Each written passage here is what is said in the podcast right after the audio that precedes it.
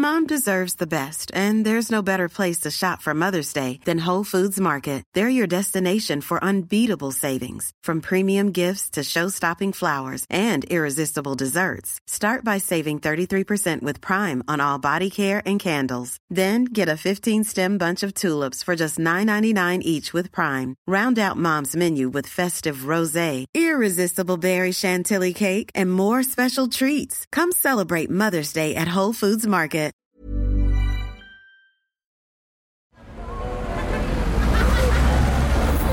Podcast Network Asia.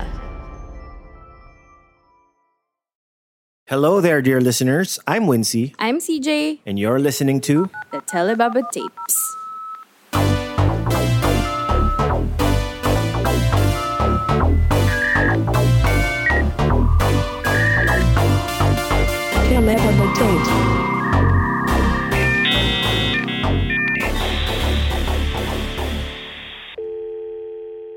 Episode 102, Pagbukod, or Uso pa ba ang pagbukod? Okay. And let's welcome back our special guest. And Always a special always a guest. special guest kahit ilang beses na siya. Oo naman. Si Tats Paman. Hello, Tats. Hello there. Yes. Hello there, Pod Pals. Tagal na namin na naging guest si Tats. Tagal Happy na. kami nakasama siya ulit. Ayan, Pod Pals, Yes. yung special request niyo. Ayan. At saka may nagre-request sa'yo. Oo, Oh, may wow. oo, may fans ka. Asa na Talaga, daw wow. si Tats? Oo. Thank you, thank you, Pod Pals. Pero more than 100 episodes. Congratulations, Thank CJ you. Wincy. Thank you. Best. So ito, yung topic namin, siyempre kung guest namin si Tats, medyo controversial dapat yung topic. para masarap ang usapan. so ito, pagbukod. Okay. So, defin again, definition. Oh, ikaw muna. Pagbukod, etymology. Yes. So, this is a Tagalog word, of course. Bukod, Oh. ang ibig sabihin pala ng, in English, according to the Google Dictionary, bukod is exception. Exception. Mm. Yung root word ng pagbukod, bukod, is means exception. Tapos, other related Tagalog words, paghiwalay, paghahati, paglayo. So, medyo negative. Pero, Hindi, meron nga bukod tangi, di ba? oo. Oh, the exceptional Hindi, pero one. itong pagbukod, Ganon. yung pinag-uusapan natin, it's about living arrangements. Okay. Sa in common parlance sa Tagalog, kung bubukod ka, ito yung nagpakasal ka na, tapos aalis ka dun sa bahay ng parents mo. Yung asawa mo tsaka ikaw, hindi titira dun sa Well, bahay ng parents mo. Well, in English, it's also moving out. Actually, technically, Wala siyang English eh. Kaya ginawa ko ng pagbukod yung title eh. Wala siyang English term eh. eh, hindi ba pagbukod yung kunwari, mag-move out ka lang, magda-dorm ka. Kunwari, ano, 18 ka na, ganun. Magka-college ka na. like, meron ba equivalent yung ano? Ano bang Tagalog ng move out or move away? Yun na nga eh, pagbukod. na. Baka, oh, edi hindi lang siya marriage. Hindi lang siya marriage. Oo. Kung adult ka na. But super interesting na may pagbukod, meron nagtanan, 'di ba? Oo. I would think na ano, hindi ako masyadong bertud sa Pilipino eh. Pero I would think na marami tayong ano, mas marami tayo sigurong words signifying na you're going to Leaving the move nest. away from your family. Ayun, leave the nest. Yun yung Leave the English. nest, diba? Leaving the nest. Oo. Oy, So- eh, di ba yan ang mangyayari nga sa parents mo ay empty nesters? Oo. Pag wala na yung mga anak nila sa kanila. Pagbukod sa pugad, no? Pero yun nga eh, I would think na a big deal sa culture natin ng ano, ang Ako, moving actually. away. I mean, big deal din naman siguro sa Parang Western milestone culture. siya, no? Pero milestone siya na, uy, nakabukod ako sa magulang ko. Di ba? I would think na yes, milestone siya. Pero I would think na ngayon, sa hirap ng buhay, nag-elevate na siya into a flex. Oy, ganda. Pero ang aga naman ng ano, ang ganda na, ang, ang aga ng mga bira mo, pare. Ay, di, di, di naman. Parang ano lang din. Hindi Parang ka- naisip ka din hindi lang. ka handa. Oo. Oo. So anyway, so yun, Pod Pals. Pero mostly, ang pag-uusapan namin, yung should you move out of your nest, of your family's home, when you get married or when you're in a serious relationship. So it's not about after college, mag-move out ka. Kasi hindi common yun eh. Yung phenomenon na gusto namin pag-usapan rito, if if you're married or if you're in a serious relationship, should you and your wife or husband or spouse or partner leave your parents' house? Eto, gusto rin lang namin magbigay ng disclaimer about privilege. Kami, at least kami ni CJ tsaka si Tats din, have the very rare privilege na nakabukod kami, di ba? Na when we got married, nakalipat kami na sarili naming kondo. And tulad nga na sabi ni Tats, ngayon, it has moved from being a privilege to a flex na sa hirap ng buhay. Yeah. So, exactly. It is so a ito, privilege. kailangan natin pag-usapan to na naghugas kami ng kamay. Na hindi kami, number one, hindi kami hypocrite. Aware Oh, tayo. Aware tayo. Aware oo. naman tayo na... Privilege tayo. I will question that. Well, siguro ano naman. Um, it's a functional disclaimer, of course, pero ang bro ang broad kasi ng scope. Like if you're going to think about it, ibang-iba yung lens na kung paano mo siya titingnan kung ikaw ay let's say you're a single parent or maybe culturally assigned sa'yo to take care of an invalid or may sakit. 'Di ba? So of course, yung mga sitwasyon na ganun, pwede naman natin talakayin mamaya yun or ano. Or ikaw mismo, ano ka, you're, you're not in the pink of health, di ba? Yes, oo. Baka may kapatid ka na Oo, kailangan tama. ng ano, Exactly. ng assistance. So, piniframe lang namin na may specificity ito na ano, sa, it supposes na may kakayahan ka magbumukod. Yes. Oo. Ah, exactly. So anyway, ito, special request to ni Tats. Historical context muna tayo. Okay. Ano kaya ang history ng idea ng pagbukod dito sa Pilipinas? Um, actually, ano eh, kaya, kaya gusto ko siya talakayin kasi wala din naman ako. Hindi ko din alam kung Hindi, sige. Hmm. Iyan na lang natin. I-suppose natin na na pag-isipan natin na paano nga nagkaroon ng ganitong phenomenon. Ako number one, well, fa- family. Malaking malaking bagay yan sa Pilipinas, di ba? Yung pagbubukod. Hindi, yung family. Oh yes, oh, of course. Na of tapos, course. sanay rin tayo tumira sa multi-generation homes. Mm-mm. Actually, feeling ko pre-colonial pa rin. Kahit wala pa yung Spanish. Maano na, malupit na yung family ties ng Pilipino. Oh, parang I would think na mga Pinoy, sila yung original na Vin Diesel eh.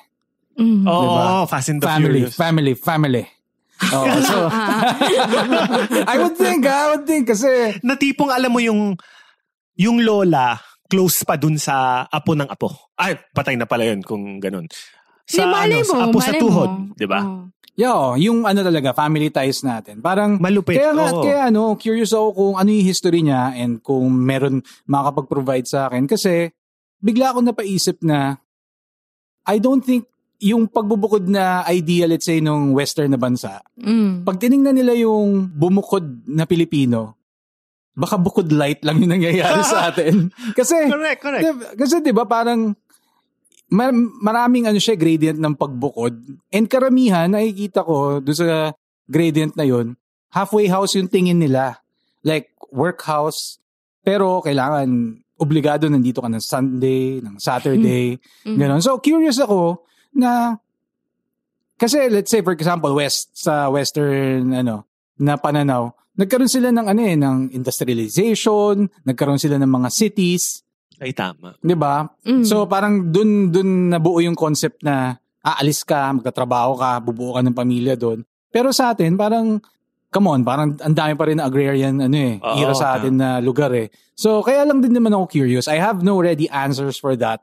Pero feeling ko na it's a controversial na theory na yung pagbukod sa atin and moving away ng western people are vastly different things. And ako, I'd be curious kung ano yung history niya. Pero ako feeling ko lang ha, feeling lang to, hindi nyo to pwede, Go, no? go. I do not have data, di ba? Feeling ko lang, hindi talaga tayo nakabukod. Unless, of Nice, course, nice. diba? Unless, of course, may, I don't know, may crime na nangyari or something. Ah. Or sobrang lala.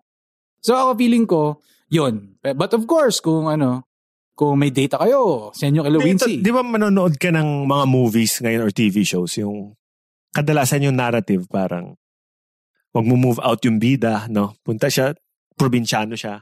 Sa western TV shows to or movies, di ba? Tapos pupunta siya sa the big city, New York, or kung LA, magsusubukan niya mag-artista, di ba? Kung nga, sa ano? New York, magsusubukan niya maging stockbroker or journalist. Mm-mm. Tapos, di ba, may palaging scene doon na uuwi siya. Doon sa Oo. probinsya nila. Tapos, I didn't make it, mom. Di ba? Parang ganun. Oo nga, Can I eh, sleep no? on your couch? Di ba palaging ganun? Parang laging ano eh, no? Parang... Defeat yun. Kung bumalik ka sa nest mo, olats ka yeah. Oo, oo. in Western society. Whereas dito, Ma, hindi ko kinaya sa Manila. Oh, okay lang! Halika Oo, rito! halika dito. Tulog ka rito! May banig dyan! Parang corrupting force ang syudad eh, no? Sa Ay, Pilipinas. Oo, oh, ganda. Eh, well, baka yung history nito is tied to the history of Manila. The industrialization of Manila. Oh, pwede, pwede. Well, ano naman, I would believe that. Pero, tama nga, no? Like, sa atin parang ano, ang homecoming is ano, parang glorified siya. Yes. Well, oo. Meron dalawang theory okay, go. dyan sa history of moving out. Well, trying to review, you know, mga parang period pieces sa pelikula, di ba? If titingnan mo, it can trace back to the two things. Mm. And they're both related to power. Like one, if i- if titingnan mo yung monarchy, I'll I'll use Marie Antoinette as a sample. 'Di ba? Teenager lang si Marie Antoinette, tapos pinakasal. Eh, she was from Austria. And then pinakasal siya sa King of France. And then she moved out. So I think Mm. I think moving out is sort of a symbol of the combination ng wealth nyo. Para siyang Ah, Parang pwede. exchange Pwede. of Economics. preference. Parang, Ay, hindi preference. Exchange of Parang dowry, presence. ganyan. Oo. And even, corny nung example ko. Nga sa Bridgerton. Di ba, parang pag ipapakasal, pina, nung pinakasal na si season 1 to, si Daphne Bridgerton, nag-move out na siya from her parents. Tapos nag-move na sila dun sa yet another property nung Duke sa some countryside sa London. So I think it is a flex and a demonstration of your Individual resources. power. Na, Oh, na parang para siyang visual ng family tree nyo Mm. in properties. Yun yung husay, ang husay.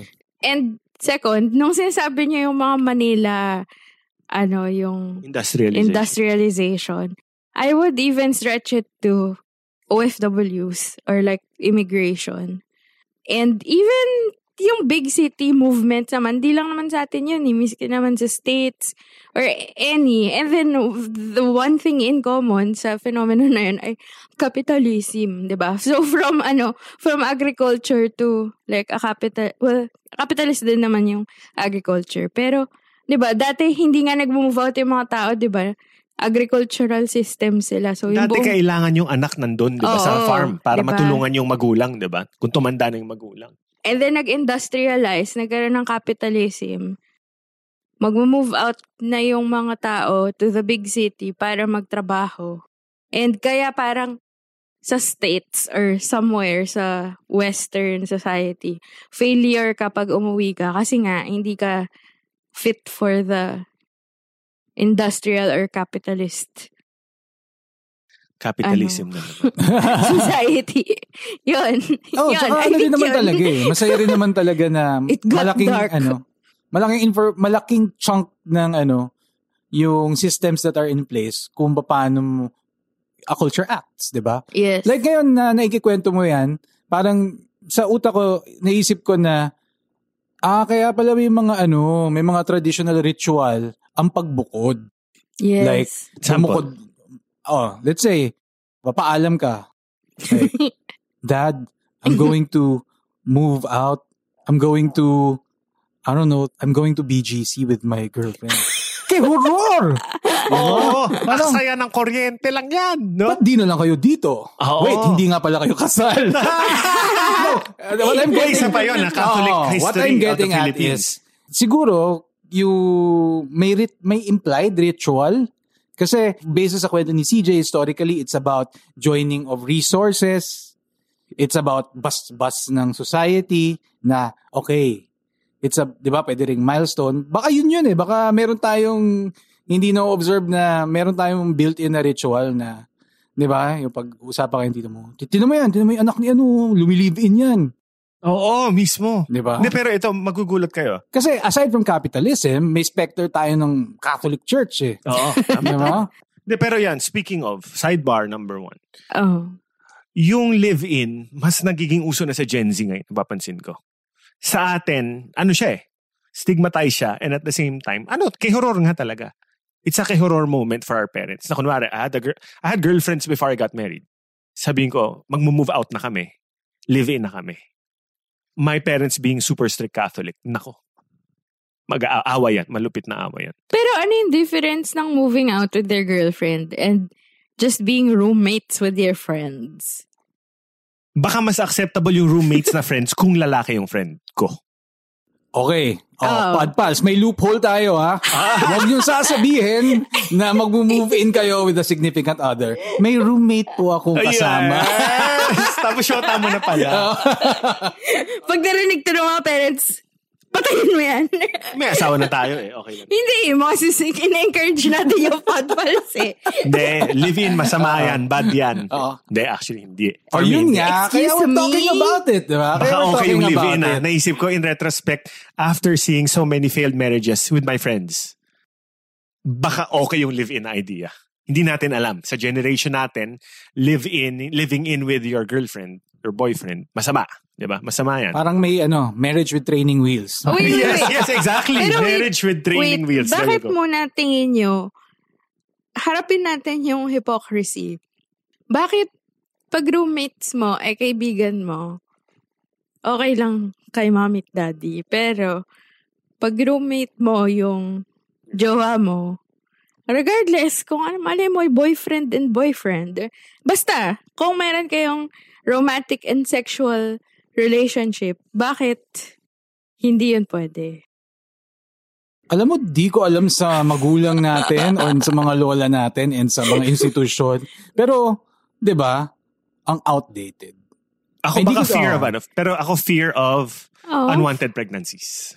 Kung nakatira kayo tapos may sexual or romantic relationship kayo, Okay. mas maltaas yung statistics na Huh? you have sex. Ah, oo. Na you'll have sex. Kasi Seriously, and problema. pwedeng magkaroon ng bata. Pero problema pa din Tapos ba? baliktad naman tayo naman, walang anak, no? Yung anak nyo? Wala kayong anak, hayop kayo, 40 Wait, na Vinci, kayo. parang ang dami ng layers kasi parang, ano, sinusuppose na, ano lang, I would guess you're assuming, you're like assuming na very traditional POV. Kasi parang doon sa mga nasabi kanina, parang, number one, sex is a sin. Di ba? Dami Unless-. Number two, living in is a sin. Parang for me, ah, di ko alam, to be honest, I'm not the best person kasi hindi ko alam yung value system kung bakit nag-arrive sa ganun. Siguro Catholic Church and stuff. Hmm. May freedom naman kayo i-exercise yung religion ninyo. Mas ano siguro sa akin is, kung ako yung parent, mas nakikita ko na, kung may sexual relationship, I would be very worried. Yes. Because, Okay, because, okay. because of economics. Kasi, Okay. oh my God, bata siya, anak ko siya. And, di ba, for lack of a better word, sometimes pag ikaw yung parent, na nakikita ko rin to sa parents ko, alam mo Okay. din, alam mo din na tangay anak mo eh. di ba? Come on. Like, kunyari, mean, yes, yes. siguro at, at a certain point, mas tatalino ka sa magulang mo. Pero minsan, alam ng anak mo, alam ng tatay at nanay mo, itong anak ko na to, mahina, mahina sa ano to. Mahina pa to sa common sense. Kailangan pa ng konting ano nito. Kailangan pa ng konting anti-fragility nito. I would think then na pagbabawalan ko siya, not because dahil ano, it is a sin, but because, wait, pag sumabit ka, I have another mouth to feed. Yes. Mas siguro, Economic siya. economic siya. For me, Ganda, ganda. doon ko siya titingnan kasi hindi ko talaga gets yung POV ng kasalanan mag-move in, kasalanan yung premarital stuff. And that is Okay. just me. Pero yun, siguro economics-wise, nakikita Ganda. ko siya. Hindi ko naisip yun, actually. Pero, that would mean, kasi kung ina-assume mo na medyo tanga pa siya, may age na dapat hindi na siya tanga, di ba? And that is where the controversy lies. diba? Let's say ito, 35. 35 to 40 yung bata, yung anak niya. Oo. Tapos nag-live-in siya. Yung 35 to 40-year-old na anak niya. Nakilive-in sa girlfriend or boyfriend or partner. Oh. And yun nga eh, sobrang hirap. Ang Kasi, talino na nun, na 35 to 40. Oo, like, kasi, mahirap na i-assign siya ng, ng age. And I think pupunta din tayo dito mamaya eh. Ang hirap na i-assign siya ng age, ang hirap na i-assign na ano, kung ano yung trip mo.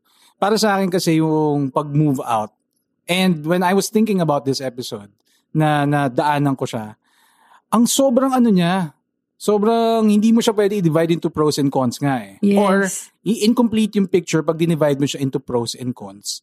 It's very custom for me ah. Mm. Kasi for me lang, kailangan mag-start siya sa unit ng nanay at tatay. And yung bilog na yun, gaano ka-toxic yung bilog na yun. And that would be yung... Kasi, kasi come on, pag, pag, pagbukod, yung pagbukod, yung kunyari, pagbukod, pros and cons, kunyari, independence. Okay, okay. It's both a pro and a con. Mm. Depende kung gaano ka-toxic yung magulang mo. Kasi kunyari, pro siya, kasi ano, Ah, lalayo ka sa kanila. lalayo ka sa kanila. Oh. Con siya, kasi magiging toxic magulang mo, aanuhin ka niya, or wala kang resources, di ba? So isipin mo, that one action is both a, a pro and a con. So ako, dun, parang dun ako ngayon papunta na it depends doon sa toxicity nung pagbubukuran mo. Parang gets mo, hindi lang siya na bumukod, binary siya. Pagbubukuran, tsaka bukod. Kumbaga, case-to-case basis. Yes, oo. Kasi ano din talaga, I really struggled with yung thought na pag may narinig na, may nakarinig nito na, let's say, a single mom, Mm, mm. or yung toxic Filipino trait na when someone is ano, a member of yung LGBT, sa kanya ina-assign yung Yes, care nung Mm. magulang.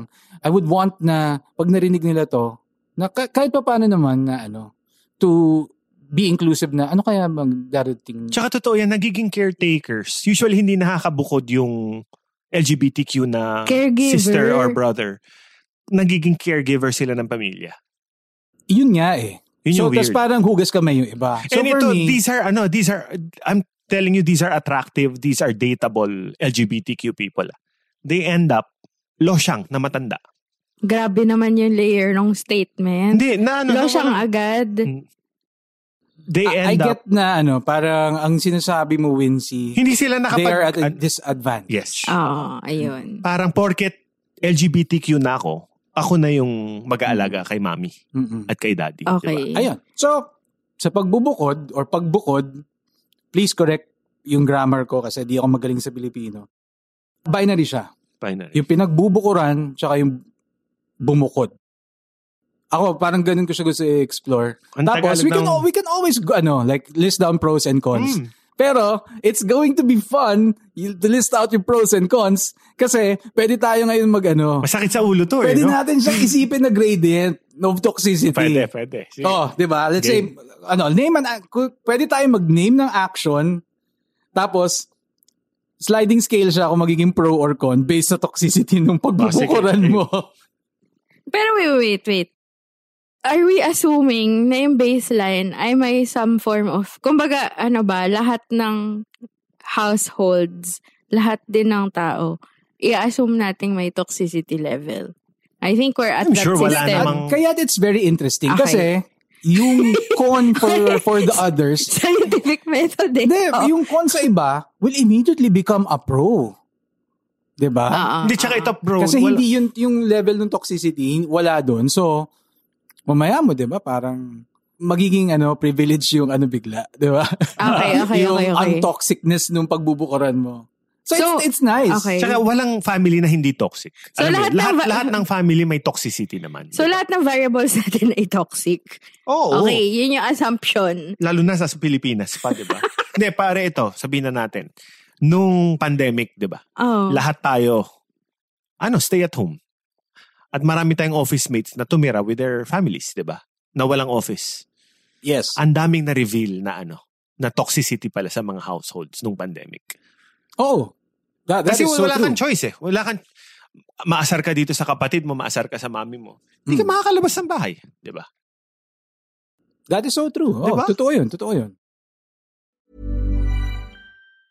Mom deserves the best, and there's no better place to shop for Mother's Day than Whole Foods Market. They're your destination for unbeatable savings, from premium gifts to show-stopping flowers and irresistible desserts. Start by saving 33% with Prime on all body care and candles. Then get a 15-stem bunch of tulips for just $9.99 each with Prime. Round out Mom's menu with festive rosé, irresistible berry chantilly cake, and more special treats. Come celebrate Mother's Day at Whole Foods Market. Everyone knows therapy is great for solving problems, but getting therapy has its own problems too, like finding the right therapist, fitting into their schedule, and of course, the cost.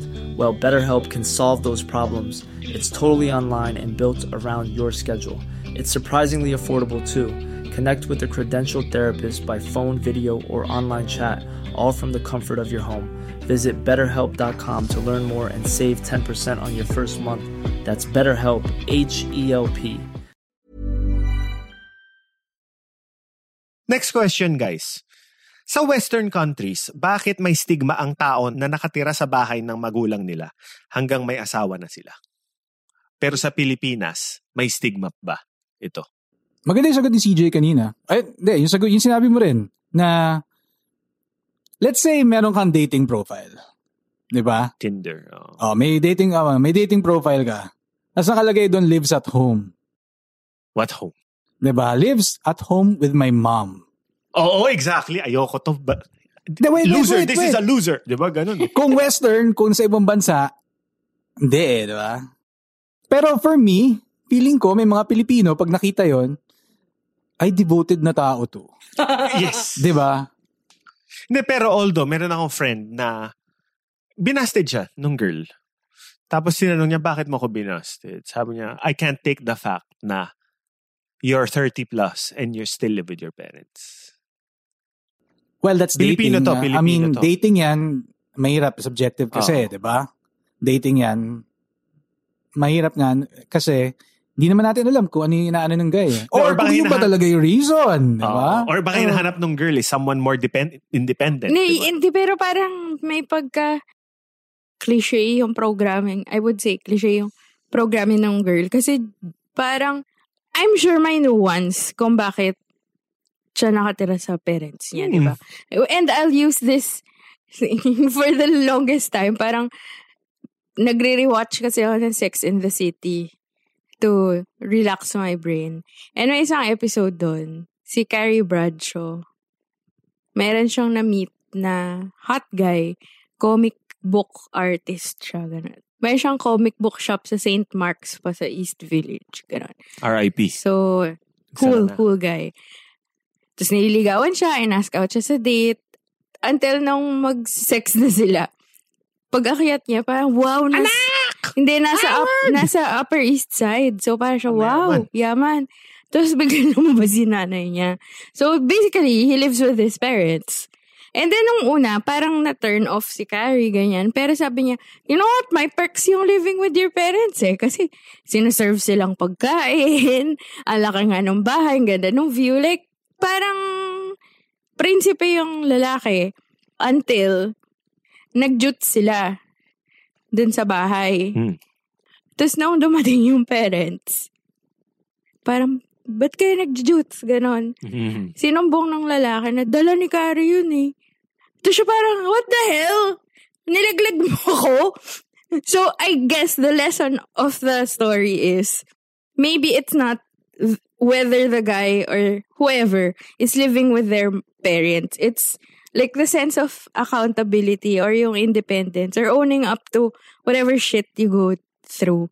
Diba? Hindi siya na-turn off na nakatira siya dun sa nakatira yung guy sa Mm. parents niya. Na-turn off siya kasi childish yung guy na Mm. the moment pagalitan tayo kasi nagdubi tayo, ako yung may kasalanan, ako yung adult, ikaw parang ano ka, absuelto ka. Totoo. So sabi niya, Ay, opo, ako po yung nagdala ng doobie. Walk out siya, kinuha niya yung bag ng doobie. Para mga bata sila. Akin na to. Para high schoolers. Oo nga. Nilaglag mo ako, akin na yung doobie. Yun ang Yun. ginagawa ni Tats kung nahuhuli kami ni Jujitsu. Hindi, ako, ako kaya lagi sinisisi. tita, tita, sa akin to. Pulang-pula yung mata ni Tats. Tita, una na ako. Disclaimer, di namin kayo ina-encourage. Bad yan, guys. Bad yan. Oo, yun. Parang ano, Anyway, Stay yun. out of drugs. I think yun yung parang nuance. Na I don't think for, I'm speaking for straight women. I don't think issue sa amin na nakatira kayo sa parents niya. eh.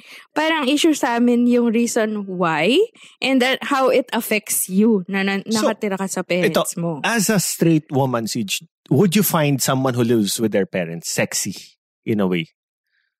It's a sexy It's a thought. tricky question kasi hindi, parang, hindi ko siya ma-judge by that sheer in, ano, data.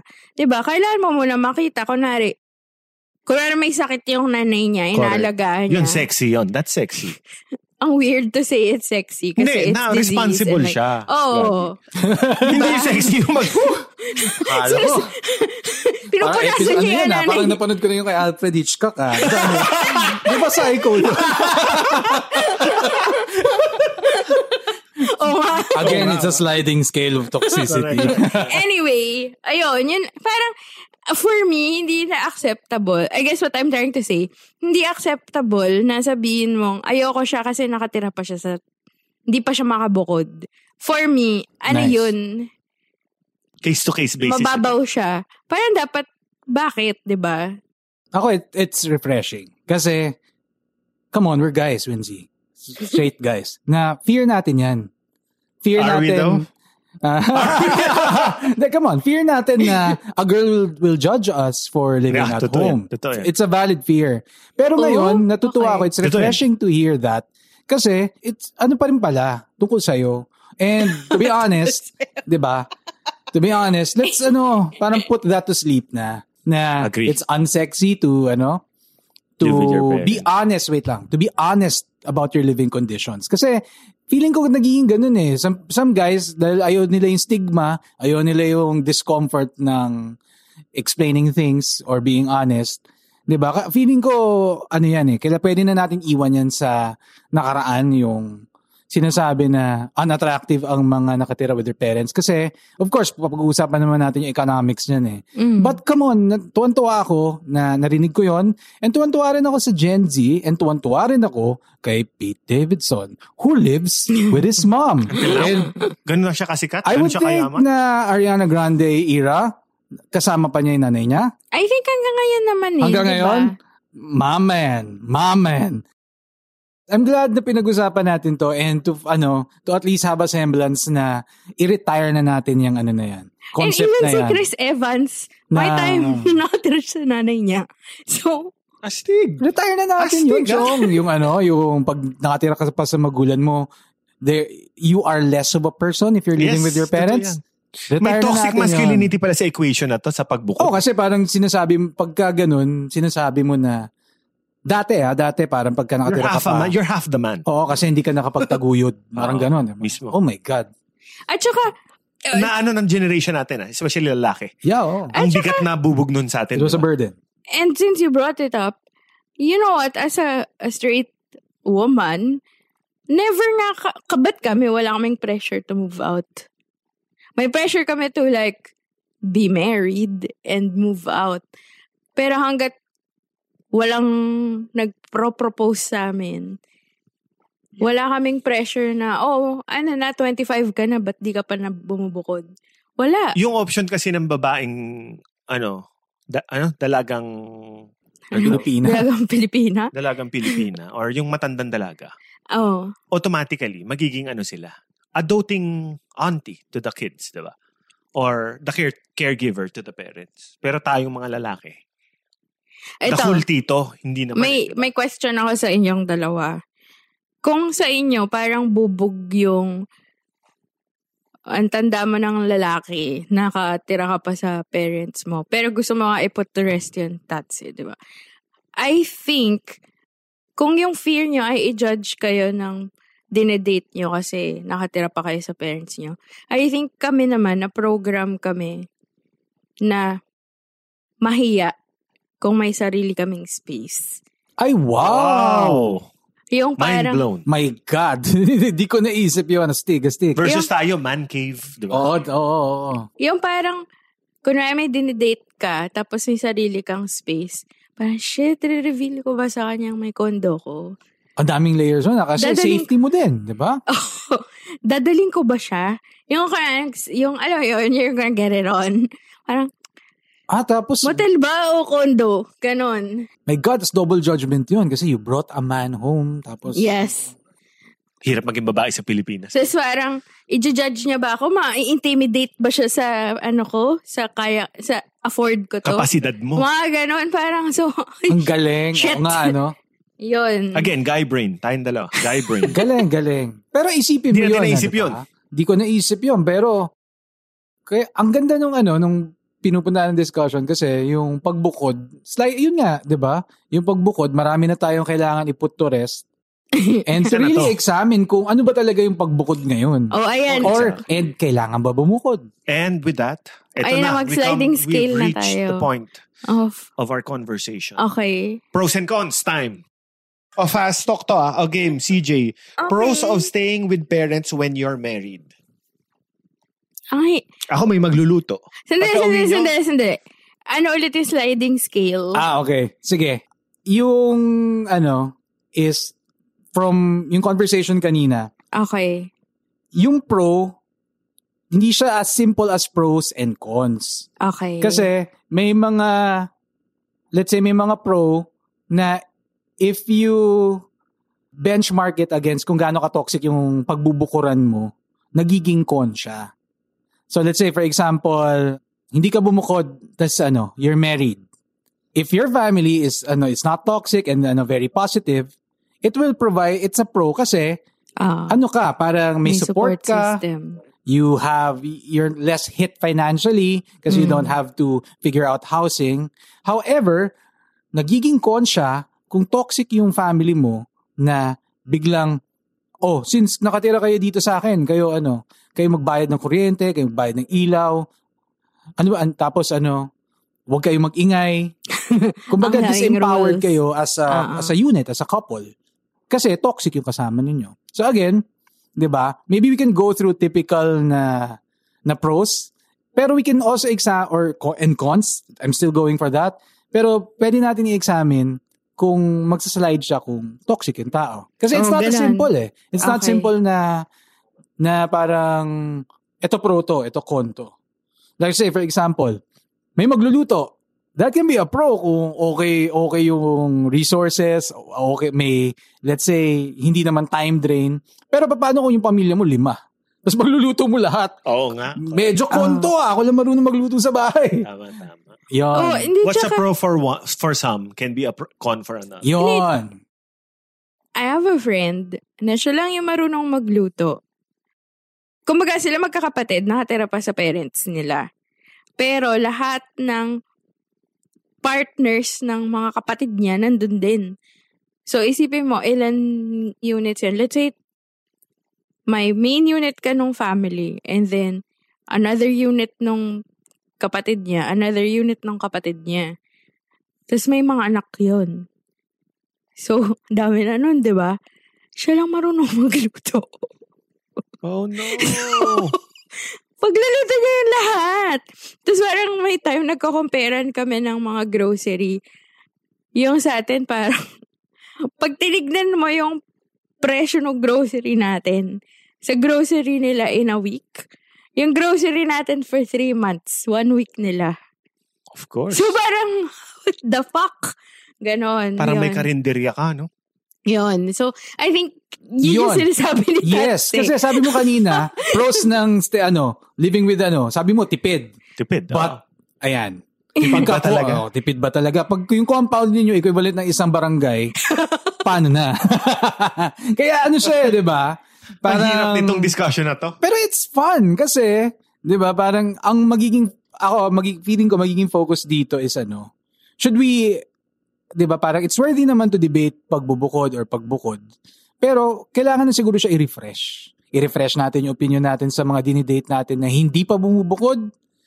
And yung sinabi ni CJ, that's very, very beautiful na iba, ibang iba din pag ang experience ng pagbukod pag babae ka. Ganda. Oo. So ako, mahirap to, pero this is so fun. Kasi I wanna, alam mo yon yung as a middle-aged man, I would like to see the kids na live yung life na ano, naiisip ko sa brain ko. Which is like this, na, di ba? Na i-reframe nyo na yung pagbukod, di ba? Ganda. And sidebar din actually, kunwari, in-imagine ko kung magkakanak tayo na babae with the kind of the society of society ngayon and sasabihin niya, Mommy, I wanna move out. I will be very worried for her. Not because hindi ko siya trust or not because tingin ko hindi natin siya pinalaki ng maayos. Pero yung dangers para sa isang babae ng society to live alone, grabe as in, Kahit condo pa na may security guard. ito na, as in, sorry, thanks to TikTok, may, may girl, nakabukod siya, nag-aaral siya sa Japan, alone siya. Dina-document niya na may stalker siya. As in, yung peephole niya, nilalagyan niya ng mga parang contraptions to test kung minumove yung peephole niya. Katakot. Oh my Ganon. God. Tas, tas as in, Katakot. so parang, if I will have a child, I don't want her to go through that. Parang Diba? ano, parang ito pa, isa pa. Ako, mahilig, tayong dalawa, mahilig tayong maglakad.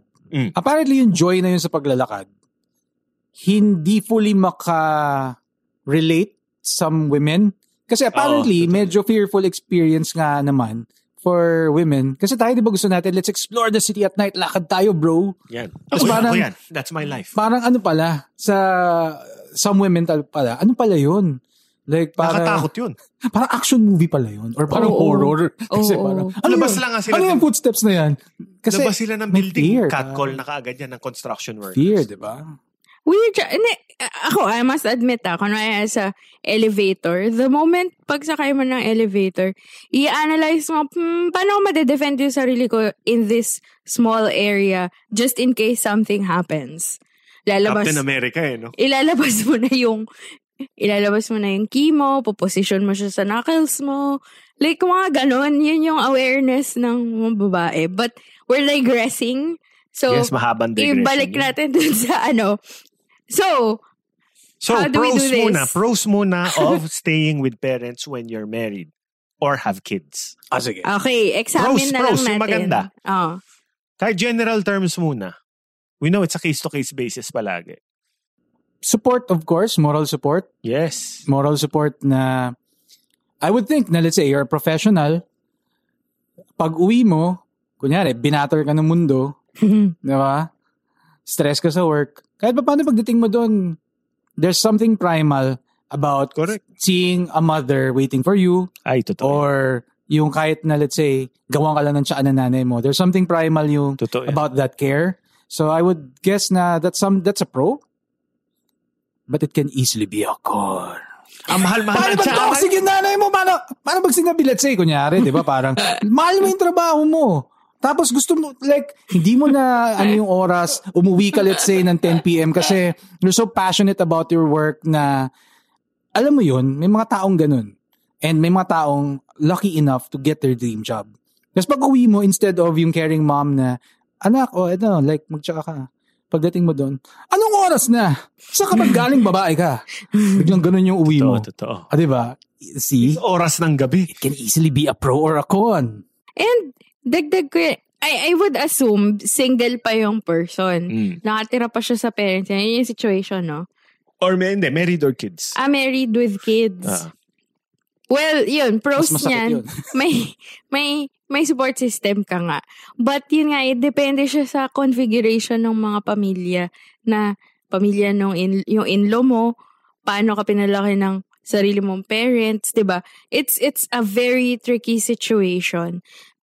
So for me, ang ang pros nun, ayun, may support system ka, may ka-share ka sa resources. Um, the little things, pwedeng may gagawa for you. ba? As simple as dividing tasks, ba? In Yes. one unit, meron. Ko pros naman of pagbukod. Having your own place with your loved one. With your special someone. Well, as, was, as I was saying nga kanina, sa hirap ng buhay ngayon, may, ewan ko may Hindi, hashtag pros na. muna, pros. Kaya nga, ewan ko may hashtag na, nagiging pro talaga, as in like pro and point of pagyabang na is bukod as a flex. I don't know kung may hashtag na yun, ha? naisip ko lang yun kasi parang Okay. yung mga tao ngayon sa hirap ng buhay, finiflex nila na nakabukod sila. Parang, ano, alam niyo yung mga, he- alam niyo yung mga Hashtag headline goals. na hindi naman sa pagmamayabang ma-post. Pero magyayabang siya. Pero magyayabang siya na, ano yon parang 23, nakapagpatayo na ng bahay, Gets, gets, gets. may sariling motor. Di ba? Para ano nga eh, pag inisip mo na, again, pupunta ulit ako doon sa, date, kung date, ano to, parang dating profile mo to. Di ba? Parang, nasa level na tayo na, ano ba mga usual na linalagay doon? I don't know, ah, matangkad, let's say, six feet tall. Hindi Ah, ganun, Tats. Malinis. Hindi na yun yung profile. Mga ano yan, di ba mga loves dogs. Ganon. Ayun, ayun, sorry, oh, sorry. Ah, again, obviously. Obviously, wala, Wala akong dating profile. Bakit ko alam? Disclaimer, tinitignan, kasi kami sa, sa office, pag yan tapos na, ipoproject namin sa TV screen yung yung Bumble nung ibang Gen Z. Tapos, Oh. oh. tara, swipe tayo together. yan, yan, yan, yan. Nice. Swipe mo. Ganon. So- eh, kaya, yun, mga loves dogs. Gets, gets. So parang, what would you call it? Like, ano siya? Like, date bait or something? Sorry. Ano? Date, ano siya? Profile? Parang ano siya, like, like, but anyway, this is a profile. okay. Di ba? Parang mga ilalagay mo dyan yung mga pros about you. So, apparently, a thing, there's a thing na big, galing sa Big Four University. Tapos, there's also a thing na, ano, na siguro may, ewan ko, at its most basic, may sariling kotse. Mm. Like, and I would guess na baka pwede nang ilagay ngayon, or linalagay na siguro nila ngayon, nakabukod. Ganda. As ano, di ba? As a foil dun sa kanina no? Correct. About the dating profile na living with ano, his or her mom. Well, I guess, ay hindi, wala pa tayo sa cons kasi. But, but, but excited ka sa cons. kasi ang dami kong cons eh, in my head. Ako, Yun sige, ako, ito pros. Ah, sige. Ito, as introverts, kami ni Tats. Oh. And ikaw rin. Yung personal space, iba yun. Mm-mm. Yung at the end of the day, gusto mo ng tahimik, di ba? Maingay na nga sa office, di ba? Stressful. Ah, Uwi yes. ka, tapos Oo. ang tahimik, na walang naglalaro na bata. I- mahal ko mga pamangkin ko ah. Pero yun, yung, yung tahi katahimikan, yung peace, and having a place that you can call your own, ibang klaseng ligaya yun. I would agree. I Di ba? agree. Hindi talaga. I'm, I'm serious. I so, yun yung you, privilege. Pero yun yung pros na hindi natin, we take for granted. Hmm. Nauuwi ka, wow, ang tahimik nito. And sofa ko to. Pwede kong humiga dito sa sarili kong sofa. I agree with that. Um, Na-experience yun ba yun ever? ako na-experience ko na yun. ganun? And, pero hindi ko siya immediately nakita na pro. Na-experience ko to, Okay. Pero dahil sa pinanggalingan ko yung na household, gets kita eh, gets kita eh. Silence is an aesthetic. Yes, as, yes. as in, oo. silence is an aesthetic. And ano siya, and na pag-isipan ko, nung time na nag-move out ako, yung mga first few days na nag, naka, ano na, naka-move out na ako, parang noong una natutuwa ako eh. Parang pagising ko, oh my God, walang maingay! oh my God! Tapos parang, okay, wa, ano, I mean, na-appreciate ko yung mga nanay na pinagluluto ng breakfast yung ano nila. Ah, May yung pamilya nila, tapos gigisingin ka. There's a special joy there. Pero yung mga first few weeks ko na mag-isa ako, oh my God, hindi ako ginising, yes! Oo. Ay, grabe. Pag, weekend. pet peeve ko kasi, pet peeve ko yung ginigising. hoy, kakain na. Di ba? Pet peeve Ganun, ko ano? yun. Mm. Especially kung busy household. And kung di ba? galing ka sa ano, household na lima kayo magkakapatid, kain na, mauubusan ka! so, so, yung, so parang, kahit hindi ka naman gutom or kaya mo pang i-extend yung gutom mo, parang dahil may deprivation na threat, May threat eh. No? para, kayo para lahat kayo muta-muta, iinit ng ulo ninyo. Tapos may magko-compete kayo sa pagkain. Parang ano eh, hindi ko na-miss yun. Parang Tapos- tulog ba o kain, no? Oo. Tapos nung nag-move out na ako, sabi ko, wow, ang tahimik. Oh my God, nag-sleep in ako. Ay, sarap na. Hindi ako tinawag na matugan, yes! Kasi di ba, parang pwede ka na matulog, pwede ka magpuyat. Tapos di, for the first few weeks, ang sarap nung katahimikan, ang peaceful. Parang, oh, so parang, di ba, ikaw, parang mapantasya mo, parang, oh my God, man, you made it. parang ganun. Kasi di ba, parang bukoy-akoy ka pa sa kama. Yeah, boy! Di ba? Tapos, nung ano na, nakalipas na yung, let's say, a month or two, again, we are human beings. We are always dissatisfied. Parang, wait, kalungkutan ba to? kasi, kasi walang maingay. Tapos, Correct, wait, correct. kalungkutan ba to? Tapos, like, another ma- uh, a month naman from that, Mm. boring ba ako? Ano? Ano? boring ba ako? Boring ba to? Tapos, di ano, na, napag-isip-isip talaga, napag-isip talaga ako noon. Okay. Di ba? Tapos naisip ko na, wait, wait, baka ano, hindi ako sanay sa number one sa silence pala. Oh, Oy. okay. And then, I must, baka nami-mistake ko yung tatlong bagay. Nami-mistake ko yung peace, nami-mistake ko yung loneliness, nami-mistake ko yung boredom. But wait, parang shit, may maturity pa akong kailangan mangyari. Kasi, with the, with silence as an aesthetic, mapo-force ka ma-question na, lalo na kung hindi ka sanay, na, wait, ano ba to? Kalungkutan ba to? Peace ba to? Boredom ba to? It took me like a, a while. Pero yung real- realization na yun, after nun, it was ano talaga, it was a joy moving out. Kahit na dala-dala ko yun na, oh, I have a lot to learn about myself and about these things, about loneliness, about silence, about peace, about boredom. Tapos, natuwa ako kasi yung journey na yun, ah, okay, I'm, ano, mas na-identify ko na, na, ah, okay, I am bored lang. Ah, okay, this is just peace. I should be comfortable with it. So, hindi ko na na-jumble together. And ano, it made me a better person kasi I don't act out of, let's say, peaceful lang pala yung araw. Pero, ang interpretation ko, lonely ako. So, di ba, parang hindi ako pupunta sa, let's say, sa bar, tapos ano, I mean, I'm gonna pick up chicks kasi lonely ako. So, parang, ah, hindi, okay, this is peace. I'll just enjoy Nice, this. nice. So, yun pa, yung silence as an aesthetic. Hindi pala ako sanay na aesthetic yun. Kasi, ano eh, gulo eh. Gulo sa bahay eh. Di ba? Lima kayo, away kayo, tapos para lagi kayong ano, minsan referee ka, minsan ikaw yung gladiator doon sa away. Alam mo yun? Ganun yung pinagalingan kong bahay. Okay. Tapos, Eh, pareho tayo, similar. di ba? Ayun, apat kami. Parang, wait, shit, ano yung role ko dito? Tapos ako lang. Di ba? So, ayun, ano, I agree na silence is one of the core memories ko of moving out. Yung mga first few months ng silence. And I agree. Th- That's a pro. Okay na? ang Cons deep na tayo. kasi nung, ne, ang deep nung sabi ni Tats.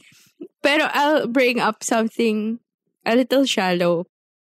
But anyway, along the lines of like being alone, yung aesthetic of being alone, you know, living alone, kind of, tipid siya sa labada. Kasi pwede ka maghubad. Yes. I enjoy that. TMI, Naked may time. advertising tayo, so I'll just, you know, say this in the least graphic way possible. But, ang sarap ng sampung araw, bad ka. At walang pake yung mga tao. Totoo. Like, sara mo lang yung bintana, di ba? Pero like, Pero kung may kids, hindi iba na yun. ba, isipin mo, for a time during the pandemic, nagkaroon kami ni Wincy ng, naaasar, yung nagkaasaran kami sa chores. And umabot kami sa point na dinidiscuss namin, mag-hire ba tayo ng help? Si Wincy gusto niya mag-hire ng help. Ako ayoko.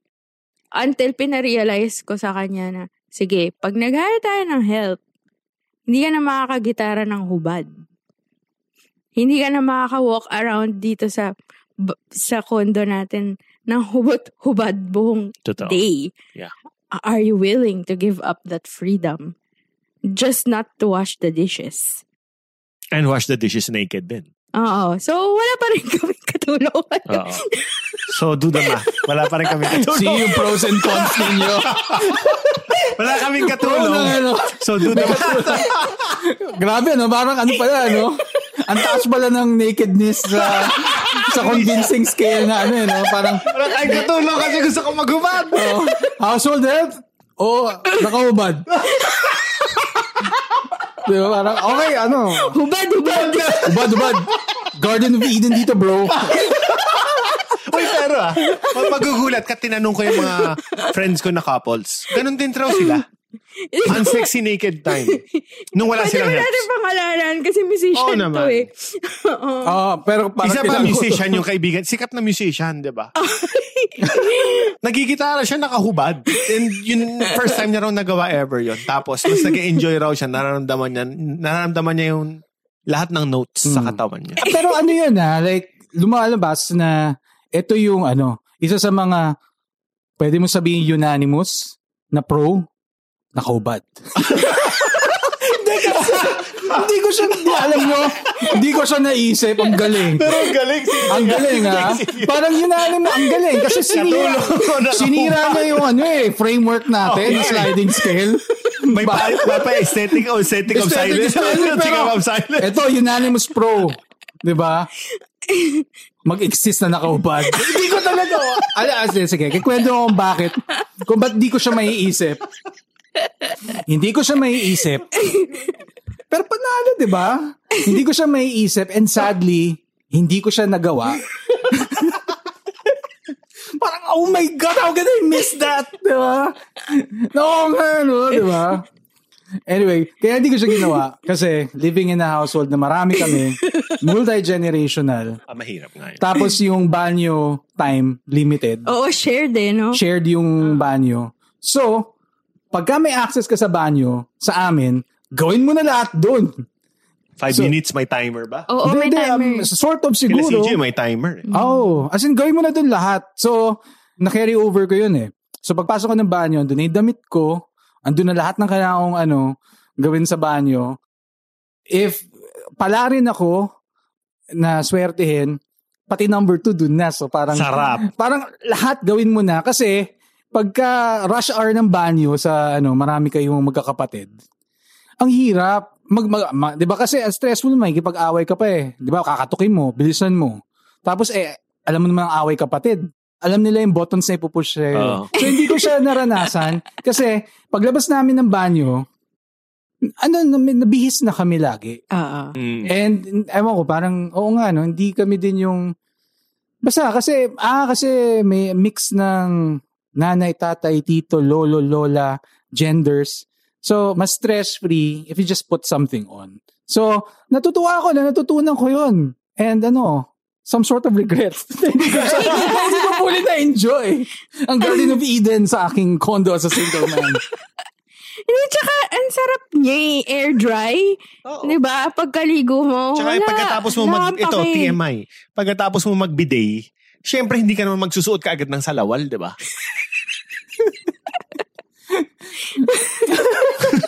you gotta dry it out. Oy, ano yung under ayun, underrated perk yun ng living ano ah, ng pagbubukod ah. You can be as filthy as you want. Yes. This is my space. This is my pigsty, di ba? Oh. Pero looking back, di ko na siya my place, uulitin. my pigsty, di ba? Okay, Okay, next. cons. Cons ng staying with parents when married or married with children. Sige, meron akong isa. Sinasab, there's this quote, a kingdom shouldn't have two queens. Or there should only be one queen in a kingdom. Kadalasan raw ang nag-aaway, yung asawa mo kung lalaki ka, tsaka yung nanay mo.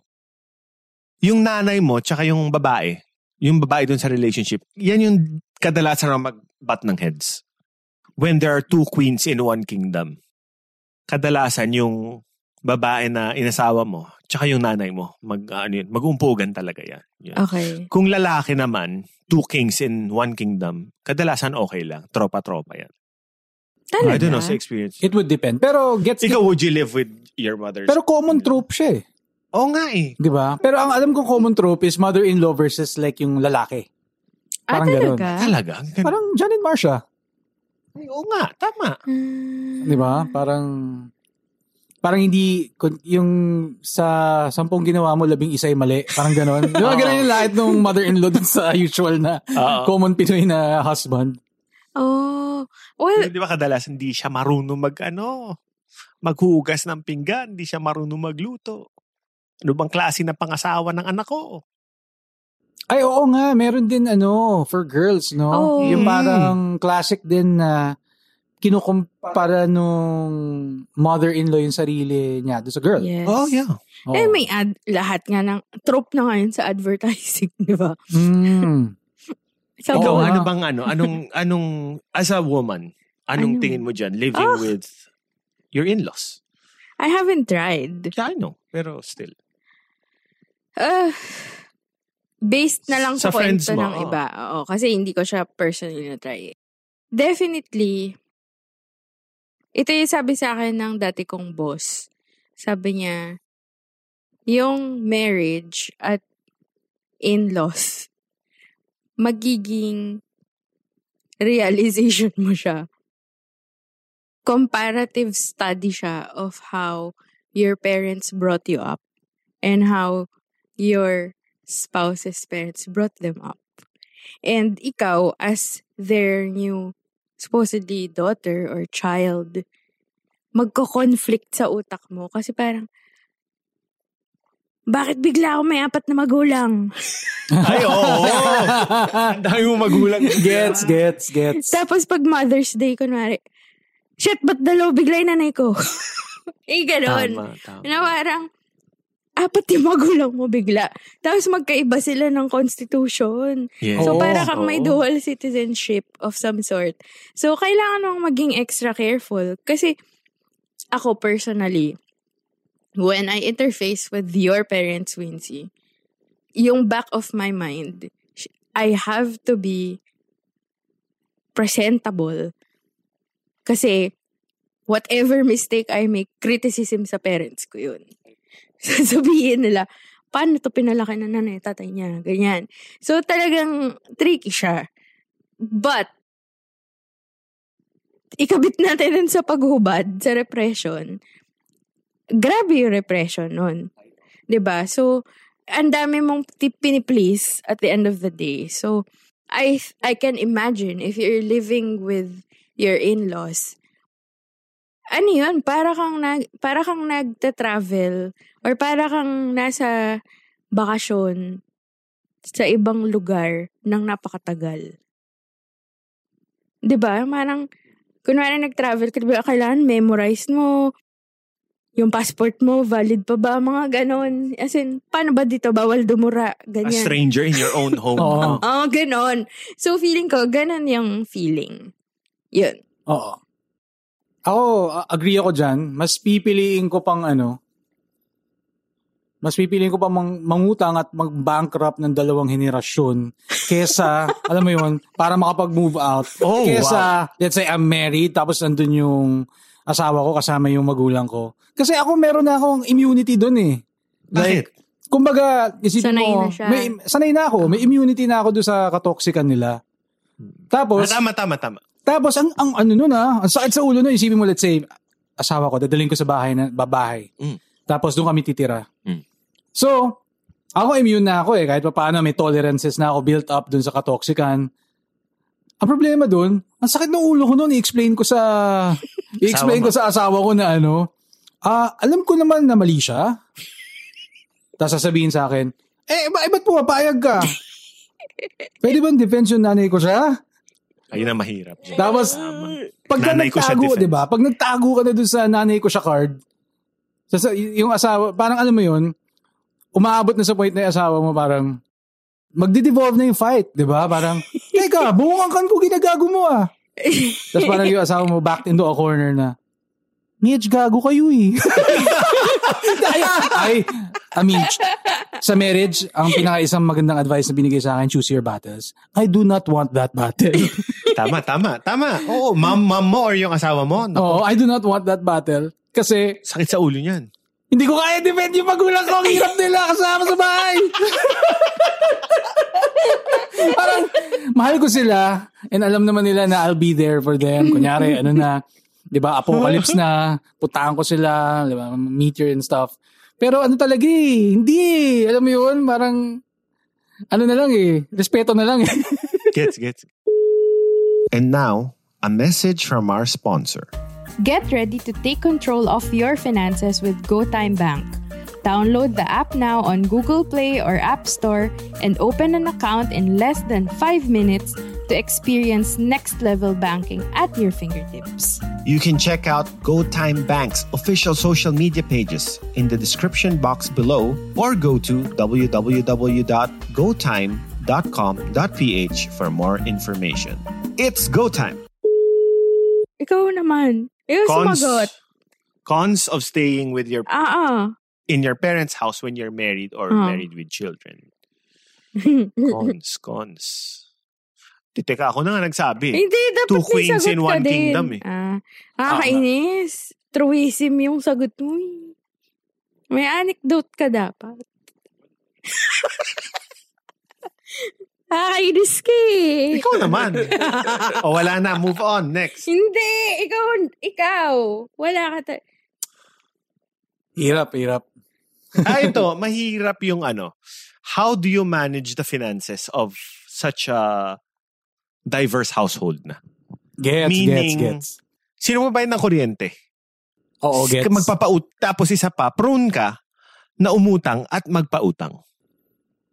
Ang messy nun. Kasi Sobrang hindi messy ano eh. Versus ito, let's say may condo ka, 'di ba? Or may apartment ka na rent. Mm. Klaro eh, nakapangalan sa'yo, Tats Paman, Meralco bill. Eto, babayaran mo to. Sobrang Ikaw gumamit totoo yan. Versus, Sobrang totoo yan. sabihin sa'yo, Tats, limang oras ka na nag-aircon kung nagtatrabaho ka. Oo nga. Ikaw ba sumagot nitong bill na to, pero yung father yung father-in-law mo pala, putya, nakabukas rin yung aircon na matagal. Diba? Ang Oh, hirap how eh. do you calculate that? Tats, ang lakas mong kumain. Mm. lahat ng grocery this week ikaw magbayad. Teka, bakit ako kumain din kayo ah? Ondaya, di ba? Oh, di ba? Oo.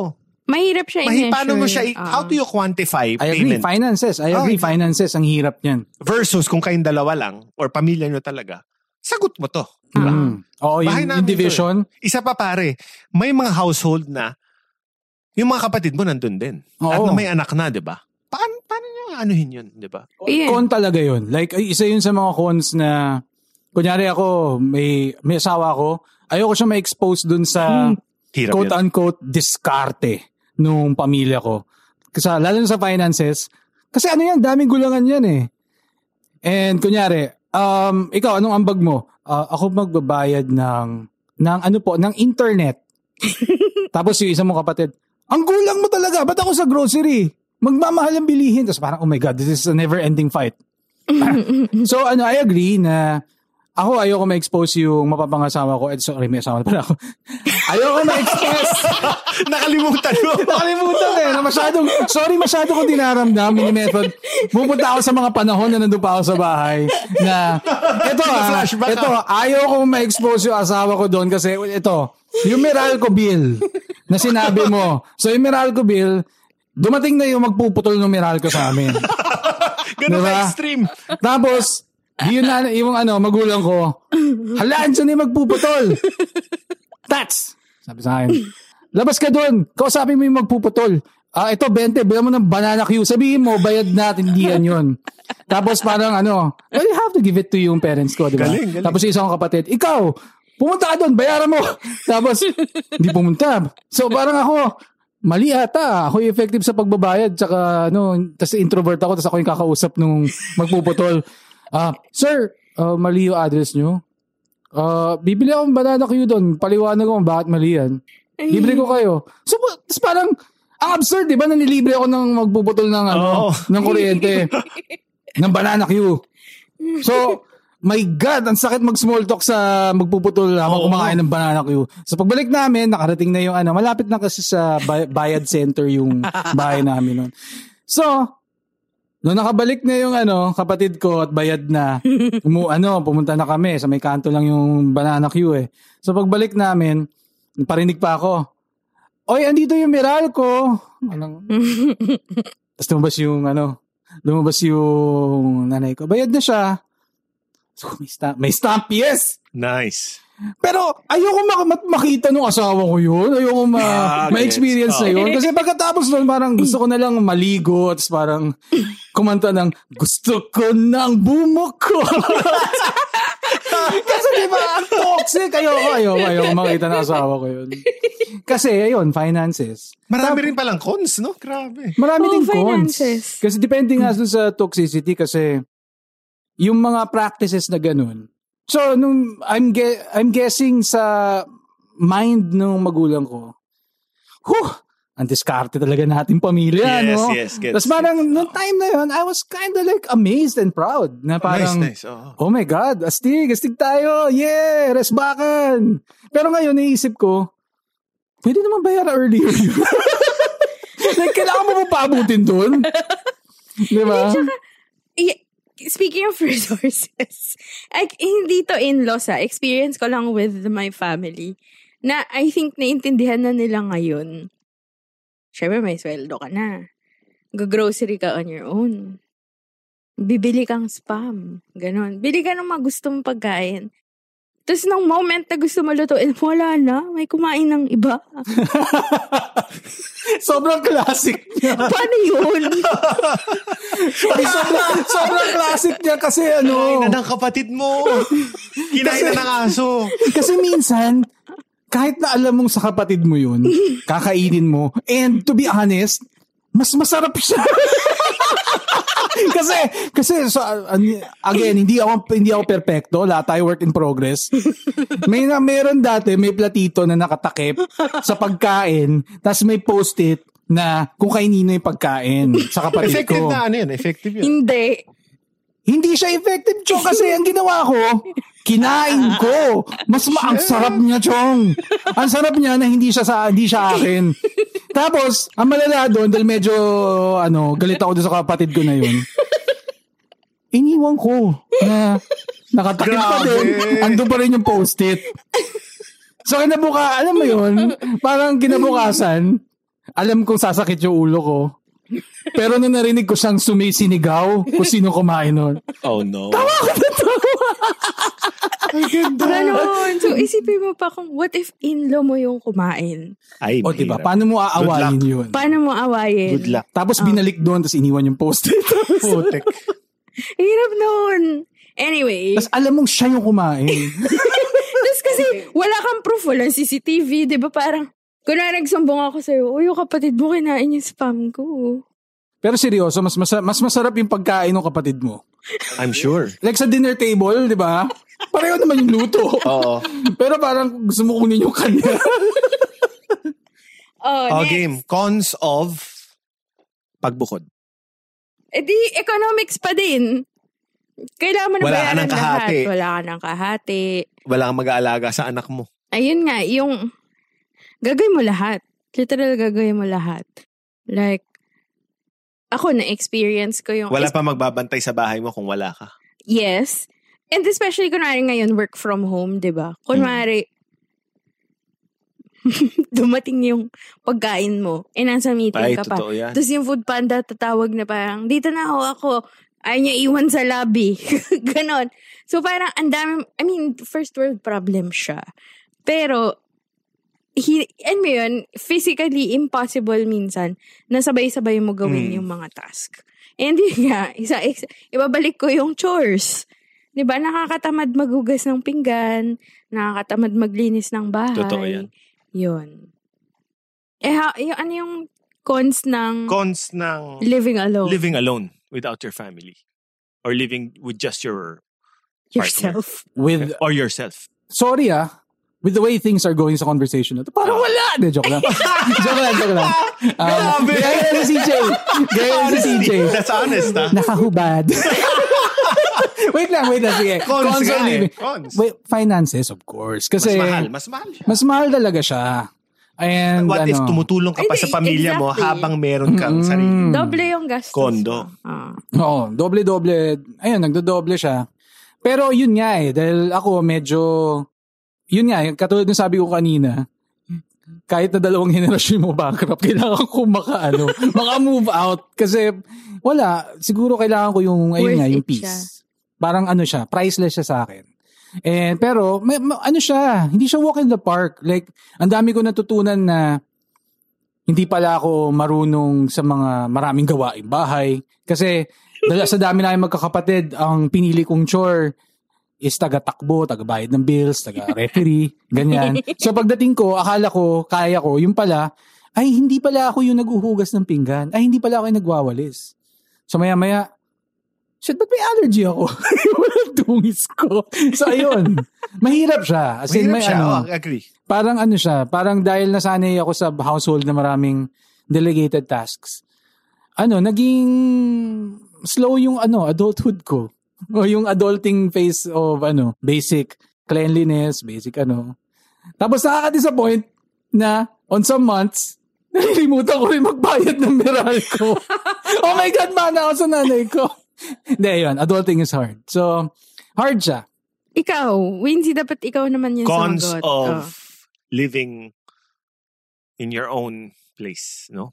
Ako, tulad ng sabi mo nga, chores. Malupit yan. Wala kang mautus. Pagod ka from work. Uuwi ka. Wala. Ikaw, mag, ikaw maghuhugas ng pinggan talaga. Ikaw magtatapon ng basura. Kung, kung ayaw mo may fruit flies yung ano nyo, lababo nyo. Kailangan ikaw maghugas, di ba? Ikaw magtapon. Mm. And si, kam- kami ni CJ, nahirapan talaga kami the first two years of pagbukod namin. Oh. As in, to the point na I had to learn, ano, I had to learn home economics chores. Ah, home, home economic skills na, di ba yung simpleng, yung plumbing, ganyan. Mag ano, Ilaw. ilaw, magpalit ng bumbilya. Ah, Hindi, marunong naman ako noon dati. Nag-cinematographer din ako eh. okay. Yung, yung gano'n na nga, yung pagbayad, tama ka, pagbayad ng Meralco, pag, pagbayad ng Nawasa, pagbayad ng ah, internet, gano'n. Na mal- mal- malupit na ano siya, na learning curve. Kasi, tumira ako sa ano eh, bahay na may gumagawa nun for me eh. At saka, di ba, yung favorite nga ni Tat sa bahay niyo, parang hotel. Ah, Yung- yes. Oo. Yung tatawag, ano yung kwento mo na nung high school ba kayo or college na tatawag si Wincy sa bahay nila na, oh, pauwi kami dyan. Kasama ko yung friends ko. Parang yung parents, yung mommy mo na train yung mga helps niya na, Eh yung mom ko naman kasi, Hotel frustrated ano yun, hotel Mm. manager yun. oh. Anyway guys, so ito, now that we've measured niya. Now that we've measured the pros and cons, ito, ito, malupit na tanong to. Ano? Nadaan natin yung pros and cons, di ba? Okay. Would you, now, na-measure natin ng kahit konti, yung sa ngayon lang ah, after we've thought of it, ano, will you stay or will you go? Parang clear. Will you stay or would would you Ikaw bukod? muna. Ikaw. Ako after weighing the pros and cons in my head, ako bubukod ako. Because number one, mental health. Sobrang laki ng improvement ng mental health ko when I had the place of my own. Yun, isang, isang malupit na aspeto yun. Tapos number two, naging ano, mas, mas naging lalaki ako. I felt na I was more outdated yung term, manly. Kasi, di ba? yung parang- Meaning. Oh, expound Meaning parang kailangan ko magluto. Yun, iba yun eh. Yung magluluto ako ng sarili kong meal, bibili ako ng karne, ng fish. Tapos ipiprito ko to. Kung hindi, magugutom ako. Na hindi ko makukuha siguro kung nakatira pa ako sa mga sa magulang ko. And aside from that, yun rin, maganda na mas mas na-appreciate ko pa yung, strangely, ito, super strange, mas na-appreciate ko yung family ko, kapatid ko, magulang ko. Nung nag-move out ako, Ah. Mm. Agree. Kasi, na-realize ko na parang, ito pala yung ginagawa nila, yung nakatira pa ako. Tapos, ito rin yung wala ako nung umalis na ako. And at the same time, kung namimiss ko sila, there's ju- just enough distance and there's enough alone time para mamiss ko sila. Versus, isipin mo kasama ko sila everyday. Baka, eh, adults na kaming lahat na may sariling panaginip, may sariling ano, di ba? May sariling trauma, may sariling shits kung everyday dinidil ko sila, baka magkaaway-away pa versus yung may distance, may, distance nga. Healthy pala yung distance. Yun yung siguro hindi nare-realize ng Pilipino na a little distance from the family. Kasi diba tayo, family, family, family, family. Pero importante rin pala yung distance sa family paminsan to define your own terms. Oh, ikaw, si si At Tats. Tats, mo. ikaw. Would you stay or would you go? Ay ano, like, go na talaga ako. 14 years old pa lang ako. like, like ano na yun, Tita, parang... tito. Sorry. Oo. Since the first minute of recording. Pero ito ah, 14 years old pa lang ako. Okay, road to moving out na ako. Pero here's the thing. Late na ako in life nag-move out. How old? Para sa Mga listeners around natin. 30 na ako. Kasi, mahal ko yung pamilya ko. Kahit na ganito yung mga kwento ko, it's me reframing my trauma. Kahit kaya ganito yung kwento ko. Mahal ko sila, pero it was, it was really hard living with them kasi panganay ako. So, may mga times na sinasubcontract ng ano, mga magulang ko yung pagiging magulang sa akin. Mm, mm. And 14 pa lang ako, alam ko na gusto ko na mag-move out. Ay, lagi ako na, ano, nag-guilt trip. Gini-guilt trip ko yung sarili ko na wag mag-move out. Until finally, na nag-move out na ako, ma, ano, ay, hindi ko siya ipagpapalit pala. Na sana ginawa ko siya mas earlier. Kasi mas natutunan ko kung paano, kung sino ako, of course, yun. And ano, kung ano ba yung meaning, kung ba't sila yung magulang ko, like, And ano yung mga chains na gusto ko pala i-break doon sa ganda. family na yon. And yung mga yun, nakikikwento ko sa mga kapatid ko who are all naka ano na sila. They're on their own na lahat ng mga kapatid ko. galing. Wait, so sino nag-aalaga sa parents mo? Um ano siya, parang may may core group of Core. ano people na oh ikaw this Sunday ikaw ganyan coordinated na siya. And sabi rin ng parents ko, particularly yung mom ko. Ang interesting kasi yung ano eh, yung nanay. Alam niyo ngayon ko lang na-enjoy yung tatay ninyo. Wow. wow. Kasi lima kami. Parang loaded yun ah. Oo, ngayon ko lang siya na-enjoy. Tapos, of course, mahirap din yan. Di ba? Siya sugarcoat niya ng konti, anak ka eh. Ayaw niyang nag-aalala ka eh. Tapos sabi niya, ano, ayun, masaya pala, ano, natata- ayun, kwento niya, nag-date sila dati, ganyan. Mm. So, unanimous win-win sa akin ng move out. di ba? Pero ano nga eh, naisip ko rin, Tats, hindi porket you've moved out, hindi ka na parte ng pamilya mo, eh, gets mo? At hindi rin por- porket nag-move out ka, hindi ka natutulong sa family mo eh. Oo naman. Maraming yes. nag-move out, alam ko, nagrabe yung suporta pa rin sa family nila. Ako, same. Nakikita ko. Nakikita Same. ko siya. Siguro- I've seen it with my own two eyes. Yung kung may ma-hospital, I'll be there. Kung may Hmm. birthday party, may reunion, I'll be there. May kailangan nyo ng pera, I'll be there. Pero please respect my space. May ganun palang middle ground naman. And ako, honestly, I think with what the two of you said, yung distance yun nga makes you understand how they mean to you and the distance gives you space and time to fix or calibrate how you can love your family better. Ganda, So, ganda. Ganda. Parang, kunwari, yun nga, yung pag sobrang yung close, feeling ko ah, in a family, the bigger the family in a space, mas survival mode kayo lagi, araw-araw. Yes. Mhm. And parang yung, sabi nga ni Tats na, yung mommy niya na-enjoy being with his dad. Parang nawawalan tayo ng space to like, you know, slow down, actually live, appreciate, process our feelings. Di ba kung nag-away kayo ng kapatid mo, resolution agad yung gusto ng parents mo kasi para tama na, ano na, let's move on. When you are alone, you have your own space, mas magre-reflect ka eh.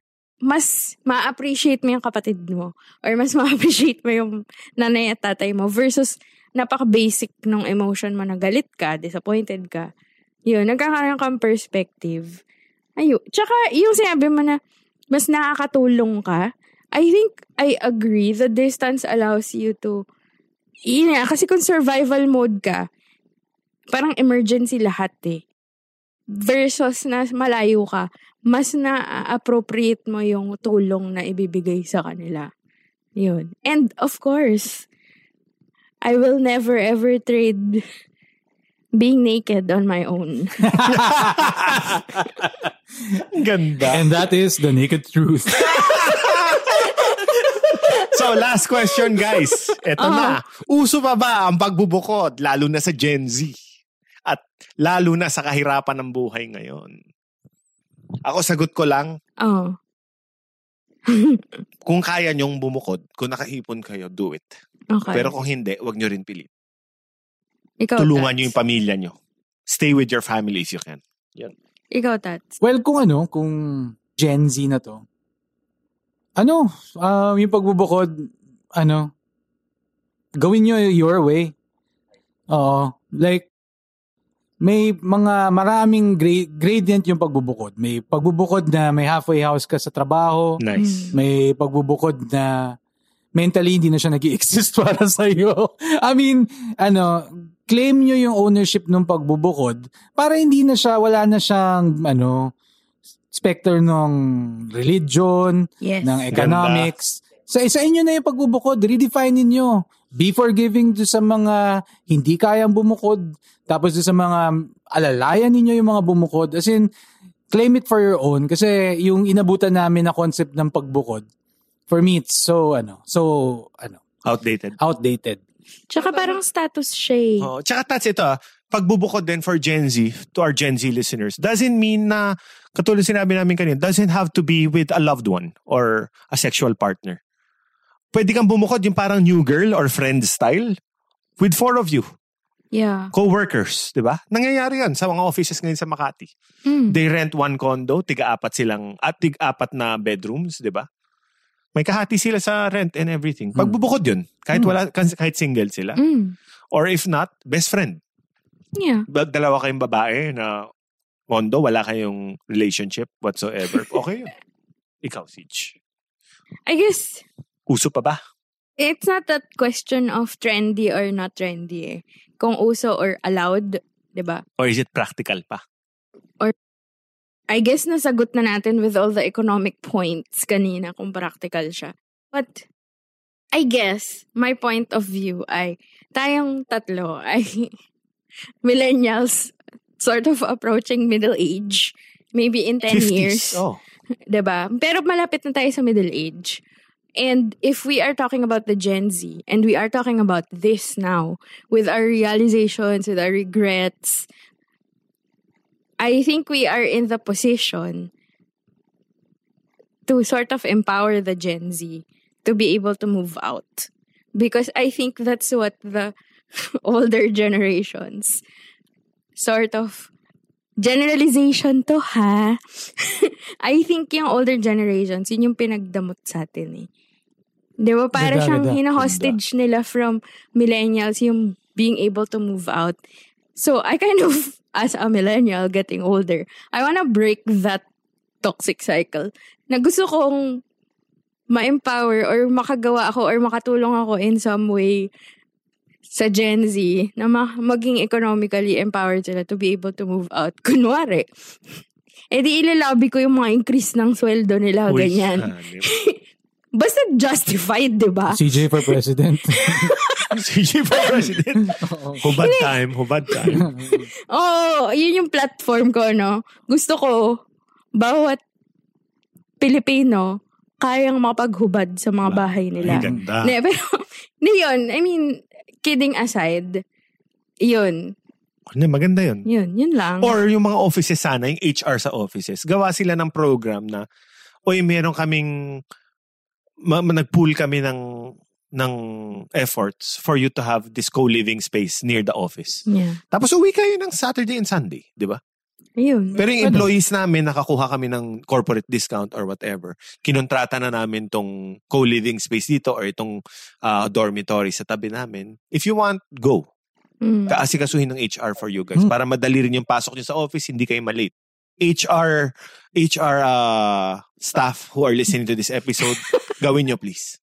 Ano, pero ano yun? Employment thing yan. Eh, paano what if nga yung employment mo nakatay na nga dun sa co-living spaces nga na sinasabi ni Taz. Oh, pwede Ganda nun, ha? Pwede, Oo. pwede. Oh, normalize natin yung hubad Normalize leads. natin. Oh. Ayun Oo. lang. Yon. So guys, any last last uh, final thoughts on this subject, reflections? Ako wala na, okay na. Oo, okay na ako. I mean, we covered the whole Sabi nga ni ano. spectrum ng pagbukod from Oo. ano yung history niya Oo, haba up na. until ang conclusion natin ano, sa inyo na po, Gen Z. Sa inyo na ang baton. Correct. Oo. At ika nga ni Billy Joel, sasabihin ko na lang yung ang idol natin na si Billy, sinabi ng idol natin na si Billy Joel. I'm moving out. Galing. I'm moving yeah. out. Pero, hindi, ako last siguro. Kasi natatay nga natin yung moving out as a status or like as an achievement. As a flex, sabi nga Oo, nito. parang I would want to propose na wag kumbaga hindi siya dapat, wag ka ma-pressure to move out. Dapat yung reason mo to move out is for healthy reasons. 'Di ba? Not to brag, not but to you know, get to know yourself. But bragging can be healthy also for the self-esteem. Oo nga, pero kumbaga, wag mong gawing status symbol na naka-move out ka. Oo, Hindi siya tama. parang descriptor sa dating profile mo. diba? Nakabuko diba? May sariling kondo. Six-figure income. Big Four University. Nakabukod. Di na kailangan magmot-mot. wait, wait, wait. Yun. So, Yun po. Wag hindi siya flex. Oo, hindi siya flex. You do it for your growth. 'Di ba? Yun. Yun lang. Okay, thank you. Eh, Paano to? So, Okay. okay. Bye. Bye. So that's it. Hope you enjoyed our podcast. If you like our podcast, we're on Spotify, Apple Podcasts, Stitcher, or basically anywhere you get your podcasts. And join our private Facebook group and extend the conversation. Just search Telebabad Tapes. Same Telebaba time? Same Telebabad channel. Bye. This podcast is powered by Podcast Network Asia. For more info on the shows and the network, visit podcastnetwork.asia. and Pod Machine, the simplest way to grow and edit your podcast.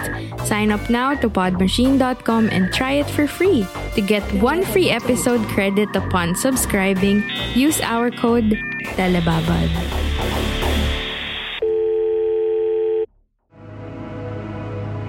The views and opinions expressed by the podcast creators, hosts, and guests do not necessarily reflect the official policy and position of Podcast Network Asia, the hosts of the program, or other programs of the network. Any content provided by the people on the podcast are of their own opinion and are not intended to malign any religion, ethnic group, club, organization, company, individual, or anyone or anything.